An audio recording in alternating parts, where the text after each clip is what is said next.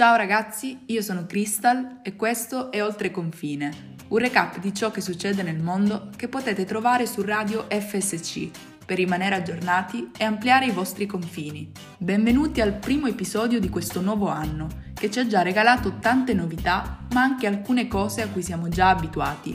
Diritti umani violati, americani esaltati e un po' di sana ipocrisia istituzionale a cui siamo affezionati. Iniziamo. Come saprete, nei giorni interessati dagli attacchi a Capitol Hill, Twitter ha deciso di sospendere a tempo indeterminato l'account dell'ex presidente degli Stati Uniti Donald Trump.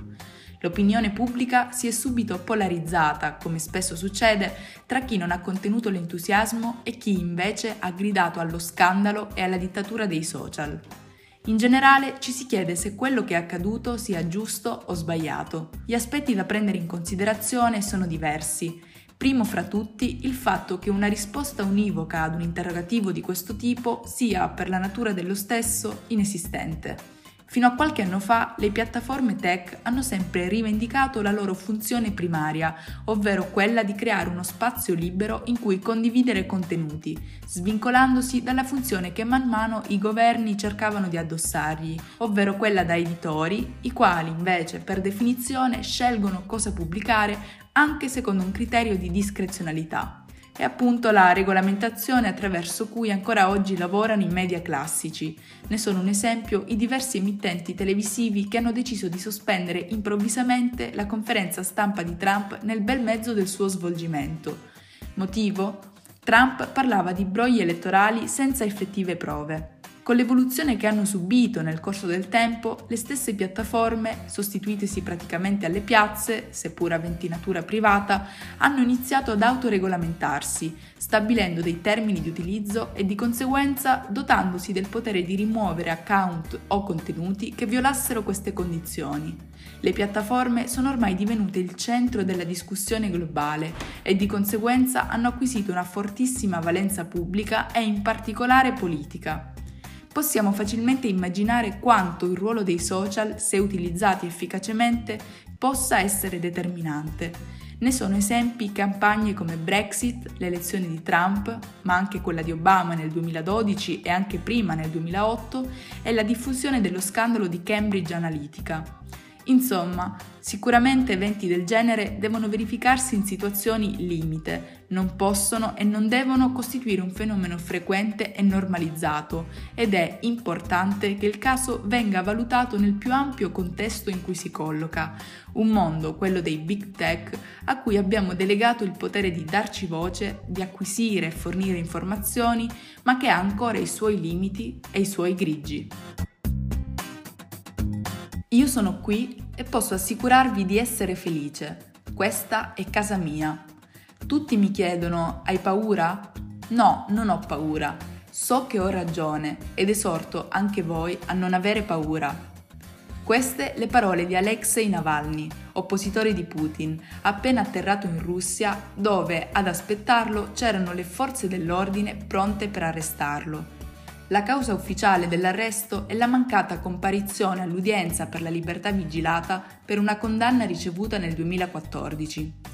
Sopravvissuto all'avvelenamento della scorsa estate dopo un periodo di permanenza in Germania, ha deciso di tornare in patria consapevole di essere considerato da qualche anno una forte minaccia per la stabilità del Cremlino. Dalla sua cella ha rivolto a Putin un'accusa senza precedenti, a cui è seguita poco dopo la pubblicazione, ad opera della Anti-Corruption Foundation, di un video di circa due ore concernente l'inchiesta sulla enorme e lussuosa residenza dal valore di 1,2 miliardi che Putin si sarebbe fatto costruire con fondi illeciti sulla costa del Mar nero. Secondo l'inchiesta si tratterebbe del più grande atto di corruzione del mondo. Come spiega il Post, l'inchiesta è stata completata ben prima dell'arresto di Navalny ed era pronta per essere pubblicata al momento giusto, in modo che diventasse un caso mediatico discusso in tutto il mondo. E così è stato. Il video contiene anche un messaggio per la popolazione. Scendete in strada e manifestate contro il governo autoritario di Vladimir Putin. Sabato 24 gennaio si sono registrate proteste in almeno 109 città in tutta la Russia. Le autorità sono intervenute reprimendo con la forza i manifestanti e a fine giornata si sono registrati oltre 3.000 arresti.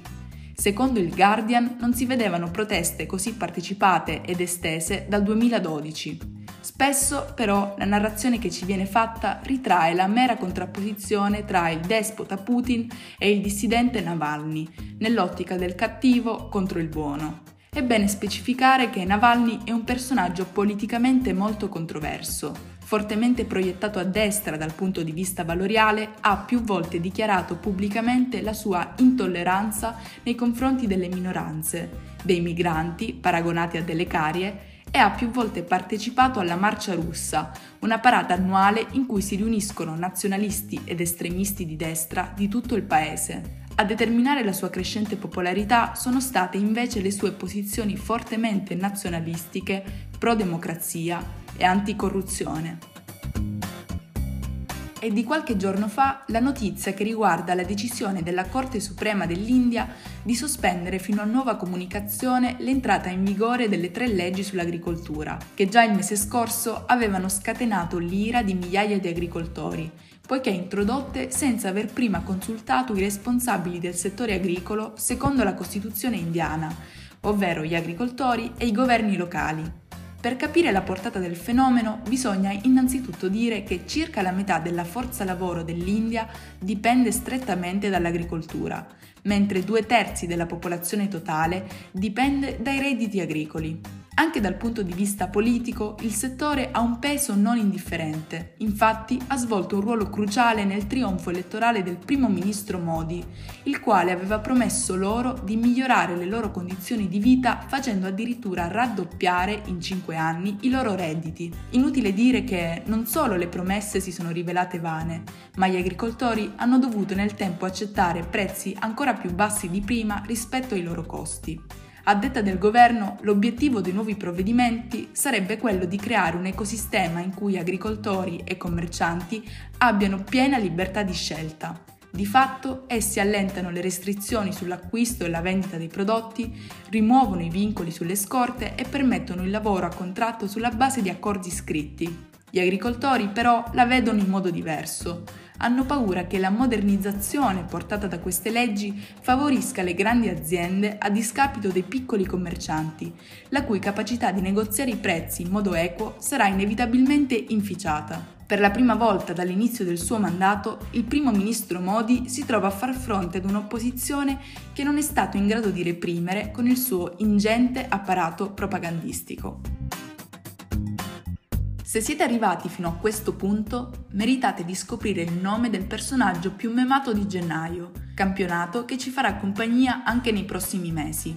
Questo primo mese del 2021 promette bene. A contendersi il titolo sono stati davvero in tanti, a partire da casa nostra. Basti pensare a Ciampolillo e alla sua corsa al voto, oppure a Renzi e la sua first reaction. Ma il vincitore indiscusso è il senatore del Vermont, protagonista delle storie Instagram delle ultime settimane e di fotomontaggi che lo ritraggono nelle situazioni più svariate. Parliamo di Bernie Sanders, accomodato su una sedia pieghevole con un parka e delle muffole da neve a godersi lo spettacolo dell'inaugurazione della presidenza Biden, cerimonia piena di sfarzo con una meticolosa cura dei dettagli degna di una passerella di moda. Ed è proprio in questo contesto, pieno di star perfette, che a rubare la scena è stato l'atteggiamento disinvolto del senatore Sanders, comodo nei suoi normalissimi vestiti pratici. Ed è quando la normalità a stupire il mondo intero che ci rendiamo conto di essere a volte immersi in uno show patinato, in cui basta un piccolo particolare fuori contesto per riportarci alla realtà e per spostare l'attenzione sui problemi reali. Bernie Sanders non ha sprecato la popolarità ottenuta e ha messo in vendita delle felpe raffiguranti il meme che ha fatto il giro del mondo, sold out solo dopo poche ore il 100% del ricavato sarà devoluto in beneficenza a Meals on Wheels Vermont, un'iniziativa che si occupa di fornire un pasto caldo a chiunque ne avesse bisogno. Che dire, una mossa in perfetto stile Sanders. Bene ragazzi, vi saluto e vi aspetto al prossimo episodio per andare insieme oltre confine.